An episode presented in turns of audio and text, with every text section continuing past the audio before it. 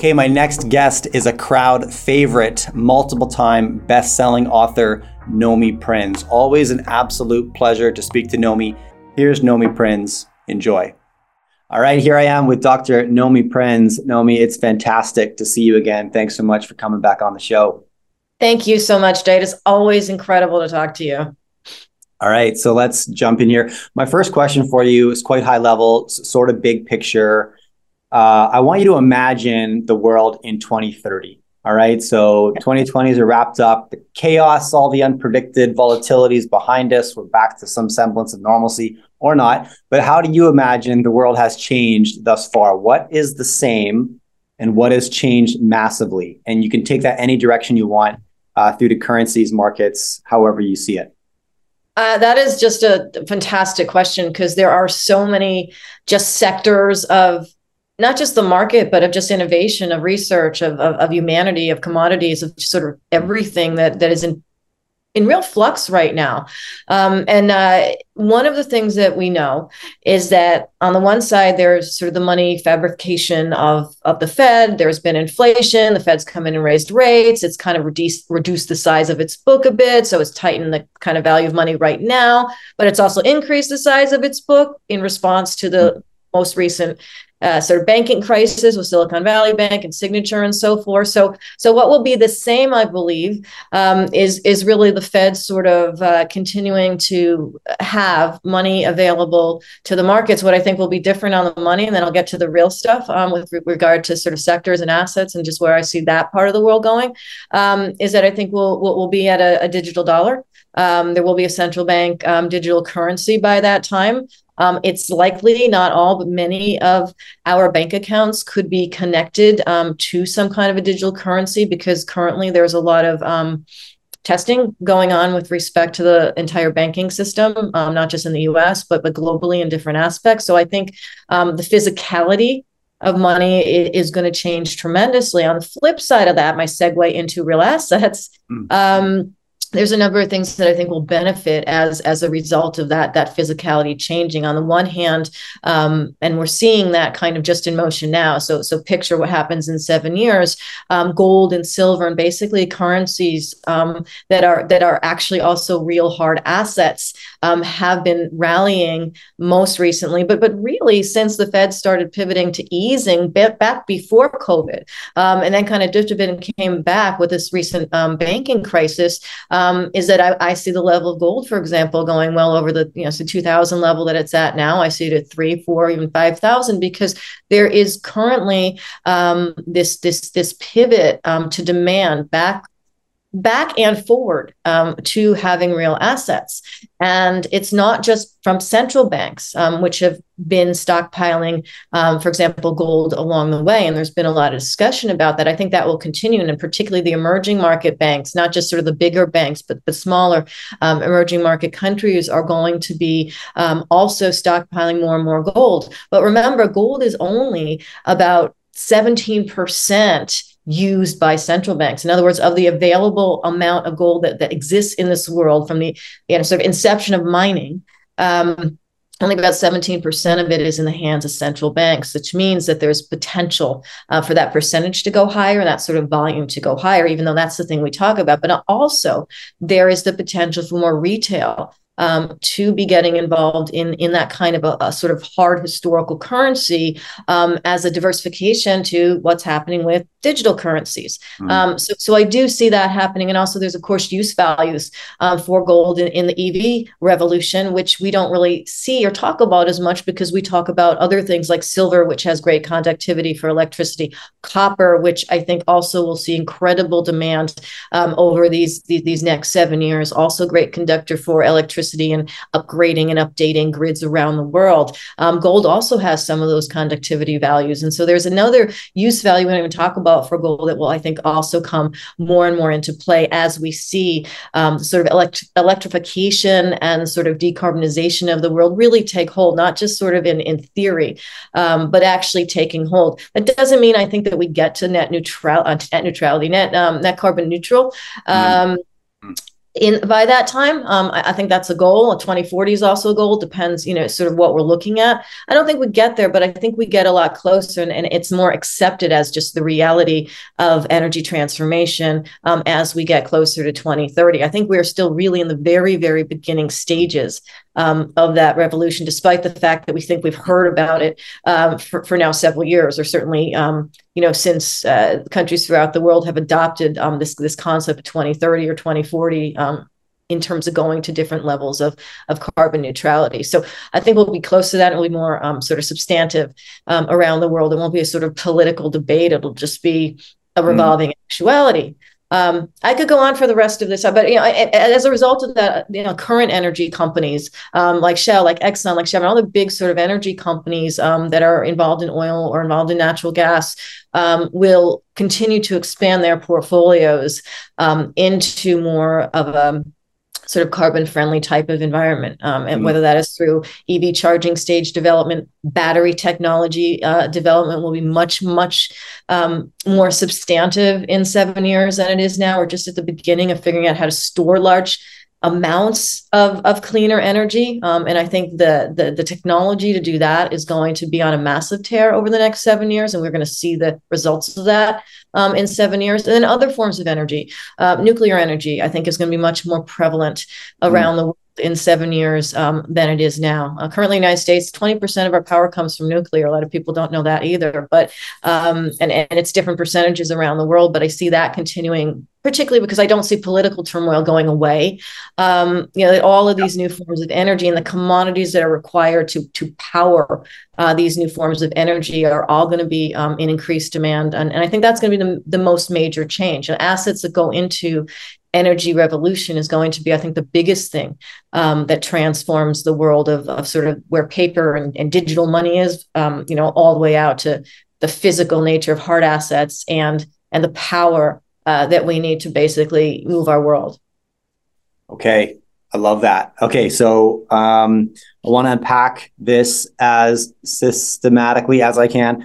Um, starting with the first thing you said, uh, I think it was that the Fed will still be financing markets to some degree, right? Um, yeah. That's something that will be the same. How they do it will be different uh, through the use of some kind of digital currency, some kind of CBDC that they probably own and have centralized. Um, we also talked about sort of a revaluation of some sort within the precious metals industry, gold retaining some kind of uh, monetary value uh, and then maybe more emphasis on its uh, industrial value, and then segueing into silver and the rest of the metals that contribute to the energy um, in, in response to the continuing increase in demand for energy. Um, going back to the first point, the Fed. So then let's just spend one minute on this. It doesn't have to be an elaborate response. But what do you make of the, you know, the the hashtag and the Fed um, movements and these conversations that you know we would function much better, in fact, without some kind of a Federal Reserve. Um, I can share my thoughts on this, but I, am much more interested in yours. What do you, what do you make of that sentiment and rhetoric? Well, what we have seen is that the Fed has overstepped um, literally every every form of of its supposed day job you know to create price stability you know, sort of try to maintain full employment that the sort of thing that the fed was was somewhat crafted to do. But you know, in reality, um, into 1913, the, the, Fed was always crafted to uh, to be able to create create money for the banking system when there was a liquidity crisis. I mean, that that literally was the Fed's job. That is the job of the Fed today, and that is the job of central banks around the world, and in different measures depending on the size of their economy, the size of their debt market, the size of their banking system, the problems they may have, and so forth.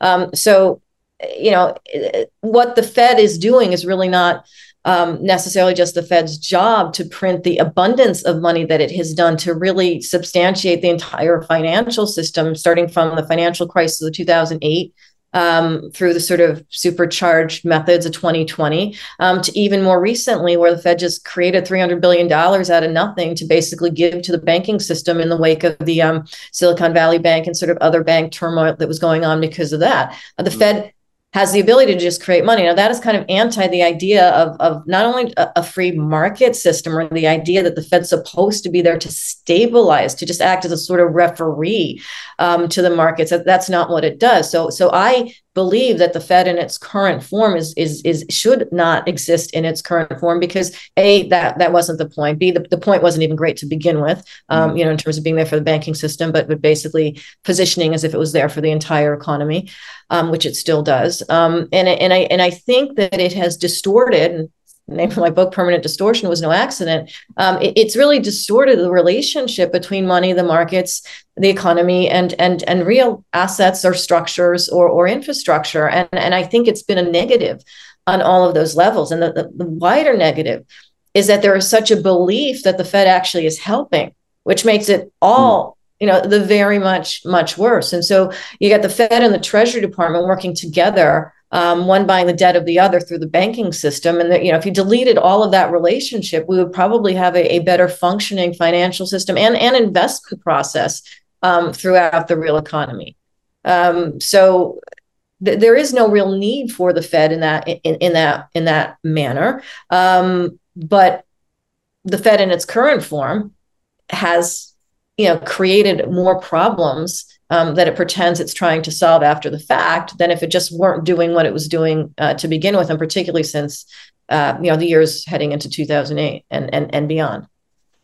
And and we would be higher functioning and higher performing because um, we would have reduced contagion, I suppose, in any form of crisis. If there's the more centralized systems you have, typically the more contagion you end up with, right? Banking, systems a classic example. If you know if a restaurant fails the restaurant industry becomes stronger because other entrepreneurs learn from that failure and they top grade accordingly. If a bank fails the banking industry becomes weaker because of how interdependent they all are. Um, well that's right. And and also the the fact is that the fed which doesn't do very well is supposed to be the main regulator of the banks. And, and I'm, I'm all for having you know a traffic cop for the banks in terms of the risk that they take um, the impact that can have when it goes wrong on the economy on individuals on depositors as we've seen. But what, what what's happening with the fed is that they're not doing the regulatory part of their job well at all. And mm. so therefore they're overcompensating when when that creates its inevitable problems and and dumping money um, to fix the problem, and then you know, and then tightening rates quickly when there's inflation, et cetera, et cetera. They're they're they're literally not doing their the job they should be doing to stabilize or keep stable the banking system. They're just sort mm. of you know flushing money into it after the fact or when it's necessary. And so, if the Fed were again doing its real job as it's as it's positioned to do, that would be one thing. But but but it isn't. So yes, um, it, it does create all those distortions along the way. So then let's just, for, for a second, um, get back to the origin of the Fed, which, as I understand, was in response to the Knickerbocker crisis of 1906. Right. Uh, there was a, a, failure of confidence in the trusts, a run on banks, and there was no Federal Reserve at this time. Um, actually, the, you've got a book over your left shoulder, The House of Morgan. The crisis yeah. was largely resolved in JP Morgan's personal library. Bankers and right. uh, trust officials gathered, and uh, and he personally distributed a lot of the funds, largely his own. I think 20 million was sent from Roosevelt presidents at the time with a note attached that said, "Please save us." You know, and he, please save us and give these to your friends. It was 25 million dollars, the first bank bailout, but basically was a blank check to to J.P. Morgan. That's and crazy, just, you know, yes. Right. Well, well, that that's what happened, and he did give it to his friends. He didn't give it to Knickerbocker or the banks that actually had you know real people, kind of like you know lowly people deposits in them.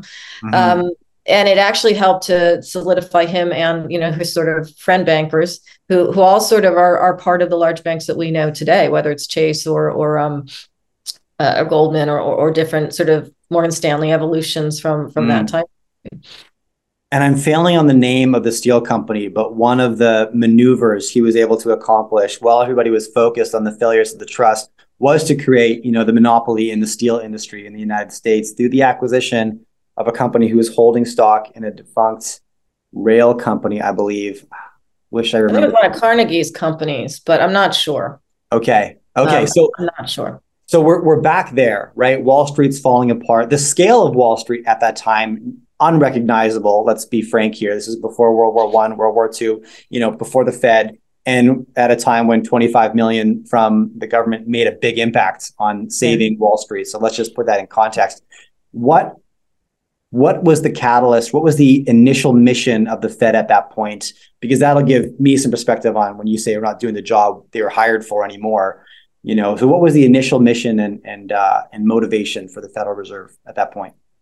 Well, it, it, it, came out of that. I mean, the, the meeting that, that happened at Jekyll Island, which was sort of where the, the, the initial blueprint, not the act, but the blueprint that ultimately led to the act, which was the Federal Reserve Act of 1913, happened. Um, and there was a, a bunch of men who who who went there. I went to the Jekyll Island Club in, in uh, Thanksgiving 1910. I, I, talk about this in, in my book, All the President's Bankers. Um, none of them were JP Morgan, but all of them got into the club um, on his sort of guest pass. You know, it was sort of one of these things where you could only actually even access um, the Jekyll Island Club at the time. Now there's sort of a, a, road that connects into and everything, but even to get there by boat you, or by train and then sort of go there in a different way, you had to be sort of sponsored um, and and the key person that was connected to all of them that was a member of the club was JP Morgan. So though he wasn't there, um, everyone else who was there had some connection to him. And that included uh, Nelson Aldrich, who was the head of the Senate Banking Committee at the time, um, and a number of other uh, gentlemen who were involved in what National City Bank, which became Citigroup, and sort of other banks at the time. Um, and they got together um, and they created a blueprint that, that, that created a central bank for banks. And the idea of that was that there would be some sort of being entity um, that could provide money in the event of a liquidity crisis or or a or a failure like what happened in, in the panic in 1907 with with the Knickerbocker and then and sort of subsequent failings um, because JP Morgan didn't trust the government and the idea was that yeah, I got $25 million from the Treasury Department, but gee, that was a close call. Um, and so we need to have sort of a better mechanism where um, where almost you don't have to go through the Treasury Department, where it's a separate entity um, that can provide liquidity um, where and, and and when it's necessary. But the story that was told to the American people over the three years that there was haggling within Congress about how this act would look into um, Woodrow Wilson's presidency, which is when it passed um, in 1913, was um, was that this, this central bank would provide money to the country so that if Wall Street failed, the idea was that there would be this central bank with 12 reserve banks around the country, and each of them would be able to provide liquidity to their member banks in their regions. You know, whether it was in Boston or Philly um, or St. Louis or, or, wherever they were, um, to help farmers, to help industrialists, to basically help everyone else who was who was involved in the real economy if Wall Street couldn't do it. Mm that was a beautiful idea. That that not, none of that actually happened, um, but that was sort of the the way in which the Federal Reserve Act was was was created. The idea was price stability and liquidity, but for the result of of helping banks outside of the Wall Street Center. And of course, it was created by people at the Wall Street Center, so um, it was always sort of crafted on on on a shady kind of ground. Yes. Okay. Of course, it would be. I mean, you know, if, you're in a position of massive power and influence, it's the ultimate test of character, right? You know, and, and uh, okay, so uh, second uh, point you mentioned and big change that you would anticipate by the 2030s is that the Fed still exists, but now it's operating with a central bank issued digital currency of some sort. What massive changes does that create in the banking system because you'd have to think that the entire monetary system could be reimagined on the back of a digital currency versus paper money with the digital ledger. So what are the what are the systemic changes that you'd imagine at that point? Well, the digital currency itself, because of the, technology um, behind it, you know, whether it's blockchain or some similar type of technology, has information attached to it that a single sort of digital dollar doesn't necessarily have. So, so uh, if, if you want a sort of piece of, of, of a digital currency. Um, you know, just think of it even though it's not like a, like a computer chip almost that has all this sort of stuff inside it and it can continue to amass information. And of course it's you know it might take years to develop into whatever that final form of that is but it's not simply money flow um, that you could see around a digital dollar or physical dollar you know where it comes from where it goes. It's more like what does it do? What information does it contain? What does it say about the buyer? What does it say about the seller? You know what's going on in the market at the time what's the currency differential to some other i mean it, it, it, could have lots of different sort of aspects of information maybe not on day one maybe not even in seven years. But but but but the the idea is that um, it's it's like instead of trading digital dollars in, in the limit of what a cbdc can do um, you're basically moving information and money at the same time um, and, and I think that's that's that's one big difference just in terms of how we can think of it. Um, in terms of what that means to a central bank operating, um, in the event of these crises that happen, um, it's it's just that much quicker um, to, to, again get get to a combination of information and money, you know, information gathering and money printing and moving um, at, at at no speed, you know, instantaneously. Um, so, so from the standpoint of the Fed's book, for example, um, it doesn't change the fact that the Fed can quote print money in order to buy securities or bonds from the banking system um, through its discount window or different funding facilities or lending facilities that creates. Mm. it can also now exchange information um, at the same time it's growing its book. If banks need liquidity, which they will um, if the market needs liquidity which it will um, you know if there's crises which there will be and it's all the other things that it currently does um, it can do just a bit more quickly like more instantaneously even but with um, information embedded um, in the printing of the money. So the exchange of information as well as the exchange of money for for debt securities. Um, so it, it changes the nature of the relationship of what money actually uh, represents and I don't know if that's all going to happen in seven years, but sure. but that's that's that's the kind of path that a CBDC can can can have. And that that I think is the made. I mean, is, is that not a major characteristic and and shift itself? Is that once the money itself is a technology that can be iterated year after year, there's yeah it, will be something in seven years but it's almost an assured guarantee that it'll be something completely different in 14 right? that's right yes okay. because information so so so the, the money if we just even look back you know we're talking about seven years from now if you look back you know 15 years ago or two times seven ago right this was before the fed just you know created trillions and trillions of dollars and other central banks did around the world in the in the financial crisis and then did it again double that amount um, in 2020 with the pandemic and sort of fed it along the way. Um, you know, in and out, up down in terms of some money printing, taking back, selling bonds, buying bonds, but sort of kept it sort of in that mode, uh, you know, this entire time. So if you if you sort of expand that to seven years from now, yeah, there's every reason to believe we'll see at least another crisis. There's every reason to believe the Fed's not going to get back to where it was at in 2008 or where it was at in 2019, early 2020, in terms mm-hmm. of what it has printed. And there's every reason to assume that after that crisis, or a set of multiple crises in these seven years, its book will be bigger than it is today. Of course. I mean, so it's it's just there, there's it might not be, but but but yeah, chances are it will be. What is your level of confidence on a scale from zero to 100% that we will all in the West be operating on a CBDC by the year 2030?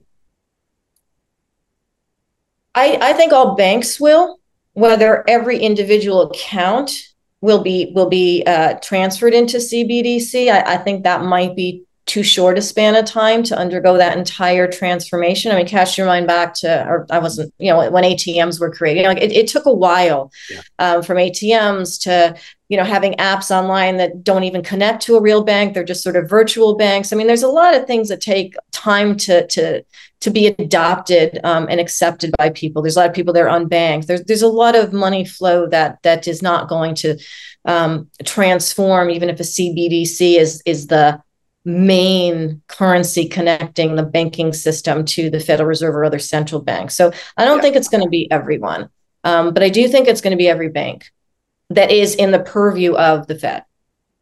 I am a member of the Fed.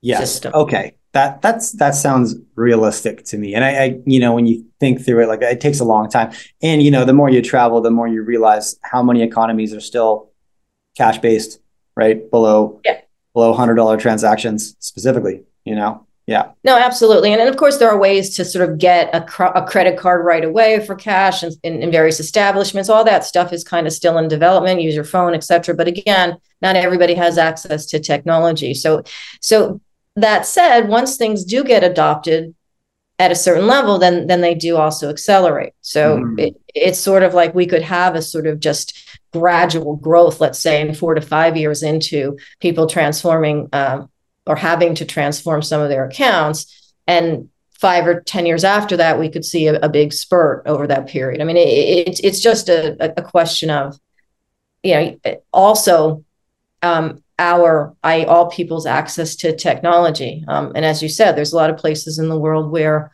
um, where that access is just not available, you know, and so that's going to obviously keep um, the need for paper currency or, or coinage or some form of exchange, whether that's based on gold or something else, um, in some kind of a background play.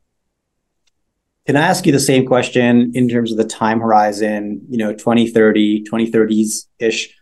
Um, what core changes or thoughts you may have on the BRICS nations and how they're operating from a currency standpoint? You know, at this time, is there a currency competitive enough with enough market share that just gives a fair amount of the world optionality in terms of which currency they want to transact in. Is there enough competition that that's actually gained significant ground? And how, where does that bucket lie, do you think? You know, same time horizon. Yeah, so uh, the dollar still remains the the main currency, and in seven years from now, it's it's, still going to be um, the main currency. Um, there, there's certainly, you know, the BRICS currencies, the trade relationships with, with China and Russia, with now China and Brazil, with, with what happened when the BRICS created the new development bank, which was, you know, the sort of five main BRICS.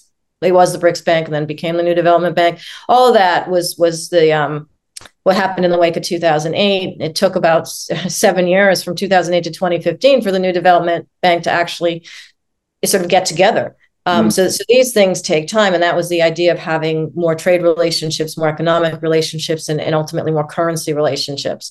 Um, same thing with the petro ren versus you know the sort of dollar petrodollar and stuff. All all of this is growing, um, and all of this is again in play. In seven years, the dollar is still going to be the main currency.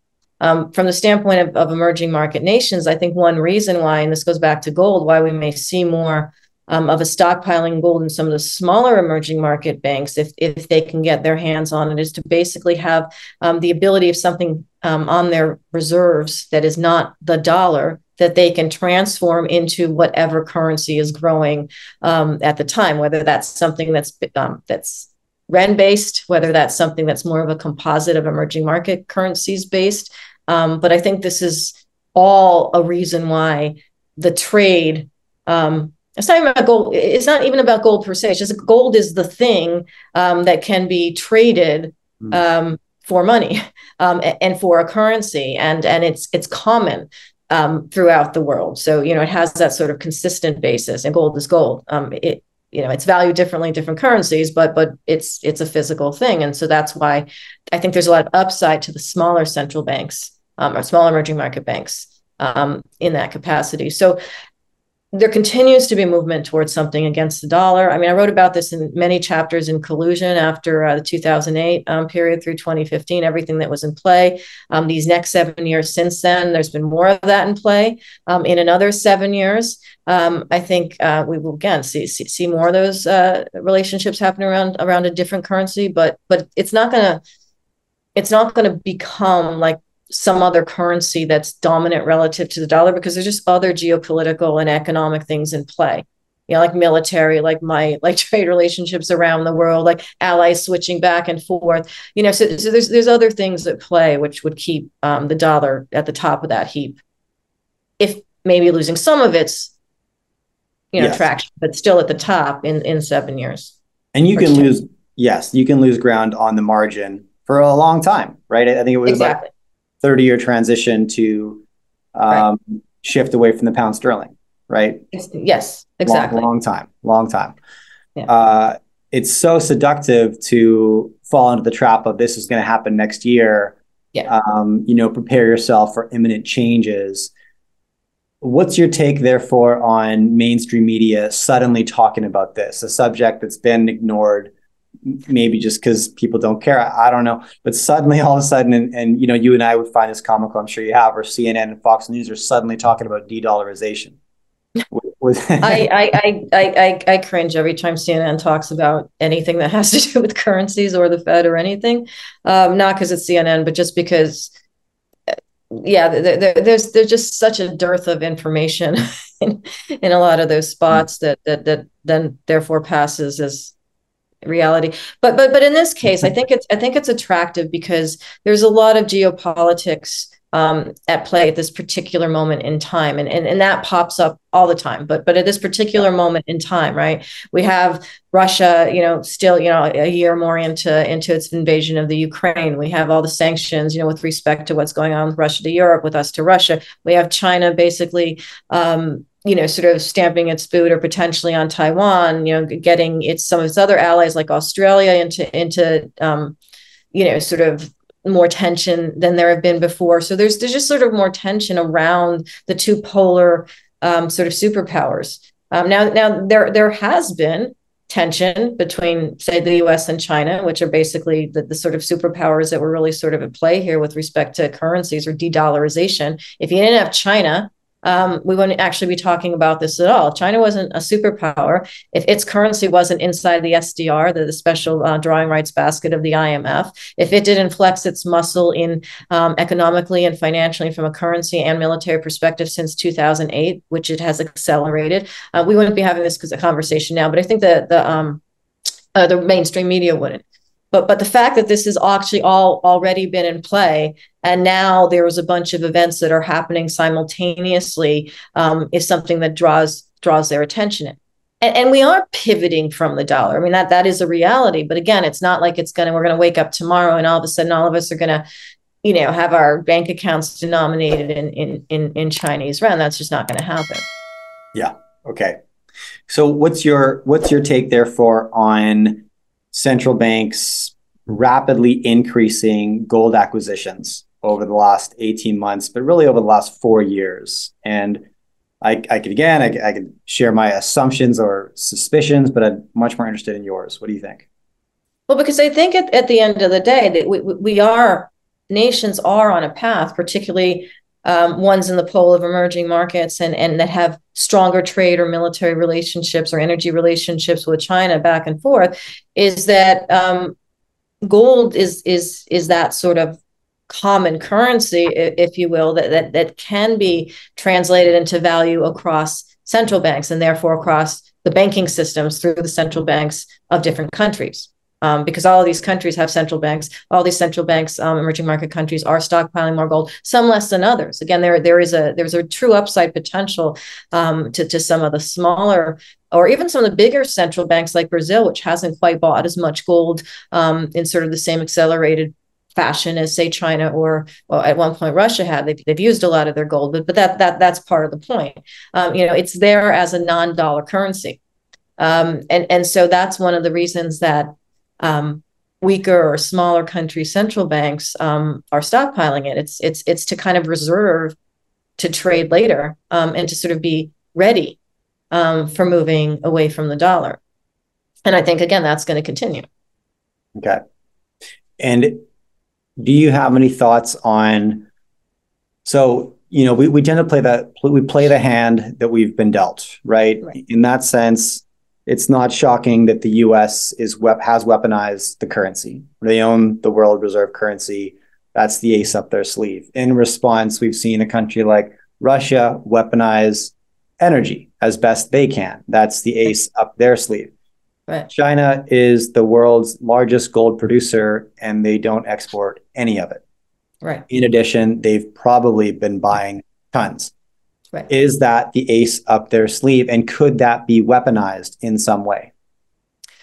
Well, if I believe if, if China had its druthers with respect to the way the current um, international monetary system is set up, um, not only would it have pushed and succeeded in getting the yuan accepted into into the SDR, the IMF's basket, because again, the IMF is a central, very sort of Euro American centric um, lending and and basically financial and central banking institution um, that has connections to sort of every country in the world from from an economic or lending or liquidity standpoint in some manner. Mm-hmm. Um, China would have been also pushing for gold to be in that SDR as well. Um. Why? Because it's just another thing that isn't the dollar. So one of the reasons, same reason that, that emerging market countries have and will continue to, to try to get their hands on gold, and the same reason that China is not releasing their hands uh, from their gold, is that it is an independent source of exchange. And it has been for historical yeah throughout throughout basically since gold coins first started. Um, and it and it still maintains that value. It's the sort of one unifying non-paper non-phys non-digital non you know cbdc form of of monetary exchange that everyone can agree on. It was something that backed currencies back in the day. It was something that backed our dollar back in the day. Um, and so there is this this idea this this whole this um, you know movement towards potentially getting back to that again i'm not saying having a global gold standard but but to having more presence of gold in um, as, as a sort of currency or, or, or partial currency of exchange that kind of levels um, the playing field for the central banks that aren't you know sort of directly connected to the dollar um, in in, mm. in you know sort of the central uh, currency basis Yes. Okay. Okay. What what role would you, could you imagine, if any, that uh, an asset like Bitcoin plays in this um, evolution of the monetary system, which, whichever direction it goes? So um, Bitcoin is interesting. I have a, a chapter in my book um, about Bitcoin, and the evolution of of of um, of that as an external currency, as a sort of um, diversification away from the dollar, away from the, the centralized central banking system that is so distorted uh, the value of money. Um, and I also talk about it as a sort of um, kind of mutual potential friend to gold, but just in a completely different format, right? We, you know, we obviously you know, Bitcoin has mining characteristics and et cetera, et cetera, but it's technologically driven and it's also energy driven. Uh, right. So the, the, the, the, cleaner and faster we get energy um, to, to move, the sort of easier it is to use some of the larger um, Bitcoin and, and, other types of cryptos. Um, and I still believe, um, and I, I, said this in the book, that if you're going to be in crypto um, as a use currency, as something of value, not as something to invest in, as something that could potentially be also an alternative to the dollar, um, that Bitcoin, in fact, is is the place to go. So um, I'm not really a proponent of of sort of investing in lots of other uh, cryptocurrencies, although they have use values. Obviously, they have a lot of volatility. So has Bitcoin. Um, but I think from that centralization of a decentralized currency, mm-hmm. um, from, from a use value perspective, that that it still has um, a lot of upside if people uh, you know are able to use it um, in a less um, in, in, a more regulated manner and less volatile manner so there's more security with it and that's going to happen either again if it's it's better regulated and that again creates all sorts of issues we don't want a regulated decentralized currency but at the same time mm-hmm. businesses individuals want to know that what they paid today for their goods um, doesn't change in value between you know overnight to tomorrow morning when they have to basically you know sort of bank the profits on selling those goods or whatever it might be um, mm. there needs to be a, a sense of stability um, in order for something like bitcoin to um, to really get to its full potential um, w- which i believe is as a, an alternative to um, sort of central bank created currency mm-hmm. so i think again we're, we're still we're still looking at that scenario unfolding i think we're still we're still very early days in crypto. As much as a lot of people have written it up written it down you know gotten into invest but the idea of using it exchanging it um, to buy and sell things um, i think we're, we're very much at, at, a, at an early stage of that. And only um, a smoothing out of volatility is going to um, get that to, to sort of be more prevalent as, as a use currency and, and wouldn't that be ironic how the success of Bitcoin might be measured by the reduction in volatility, uh, meaning it would perform more like gold and all of these ridiculous, let's compare the return on gold versus Bitcoin as their like central point of argument in almost every gold and Bitcoin debate, which is so ridiculous. You know, I, I'm aligned with you on this. And, you know, I own a lot a lot of physical gold and silver. That's like yeah. like my hundred ounce silver shell behind me is some symbolic. Yeah. Um, why I own physical, but you know, I, I also own Bitcoin, and I'm I'm just as I, I don't know if bullish is the term, but like I don't think even my generation's going to be the generation that determines what Bitcoin does and what Bitcoin mm-hmm. is. And a bet on Bitcoin is sort of just a bet on demographics, right? Uh, in that there's there's 16, 17 year olds that are going to come up and eventually be 30 and and their understanding of what money should be will be just vastly different from yours and mine. Yeah. And and uh, you know it's it's it's a different framework and so just betting on on that indoctrination at a super young age coming of age and then interacting with money um, is is sort of a bet on bitcoin that's how i look at it yeah and it's it's also bet on technology and not not just because um, you know, bitcoin is the result of, of sort of math and programming um, but it's also data capture and it's also of cybersecurity and it's also of technological speed and it's also the energy to produce that speed and so um, there's a lot of things that are, are are are at play that will also be transforming and developing you know as the years go on in tandem with sort of the, the coinage or sort of the, the, the currency aspect mm. of, of coin or cryptocurrency as well and that's going to have its own impact um, yeah. as, as things get faster and, and, and easier and, and, and more secure. Every all, as all that continues to evolve, which it is, um, that's also going to be a test um, to an extent of, of how Bitcoin evolves, as well as as a potential you know, more broad use currency. So between between today and the time frame that we've discussed for the majority of this interview, 2030, shortly thereafter, um, some some major changes set to occur. What are the biggest risks that you think investors might be exposed to if they're not paying attention? And sort of in tandem with that, where are the safe haven asset classes or harbors that investors could seek out as massive transformations occur? People can be destroyed and also made very wealthy with they're the right position. But most importantly, where do you protect your purchasing power over the next seven years? Yeah, so I mean, I I I think protecting your, your purchasing power, your investments, um, you know, two things. One, you know, the biggest mistake I think people can make is to be impatient um, mm-hmm. with investing in, in, in general. Um, you know, I like that you position this conversation as what happens in seven years because the reality is um, you can trade. I mean, that that's trading. But if you're going to invest, um, then you do have to have a kind of longer longer term view. And I, I believe that hard assets, for different reasons, um, from the energy um, evolution revolution that is happening for multiple reasons across multiple components and you know different aspects of energy from electrification to um, you know to sort of to solar to wind to, to nuclear to everything else um, to battery technology that that's where i would be um, investing because because that's all part of, of one big you know wave let's say of um, transforming things that basically come out of the earth or or move over the earth into um, what powers the earth or powers the people on, on, on earth and, and all the sort of machinery and technology and everything and transport you know transportation everything that we use. So so to me um, that's where i am invested um, in terms of precious metals from the standpoint of gold and silver copper um, lithium and other types of battery technologies battery storage technologies because you know the, the, more we make the more important it is to store whatever type of energy it is and, and transforming those. Um, uranium because i think we're, we're we're we're definitely moving towards a more nuclear powered world. And again the safety mechanisms and technologies that are going to be in play for that as well um, mm. are, are, places i would put money.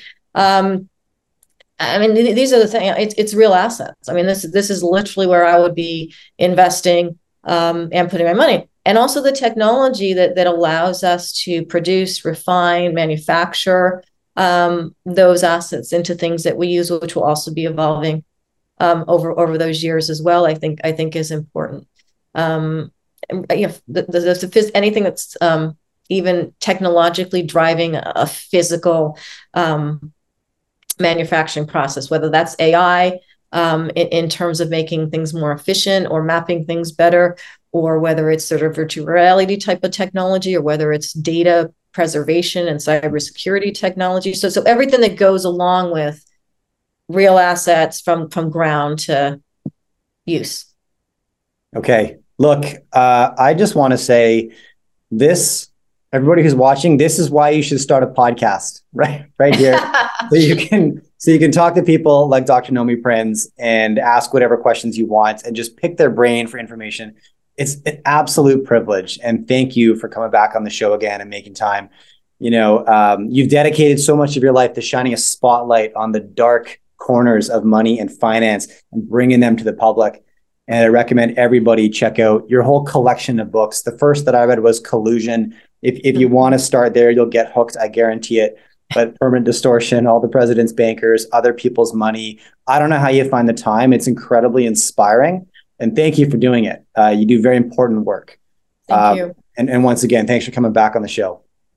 Thank you, Jay. It's always a pleasure. You you have the most amazing mind, and and it's it's a pleasure to to, to talk to you about all these otherwise very complex issues that you you you help to untangle. Appreciate that. Thanks so much. All right. Thank you.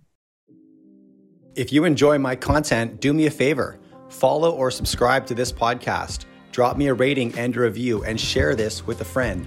All of these things allow me to get bigger and better guests on the show. Now you can catch me all over social media at jmartinbc. Thanks for tuning in.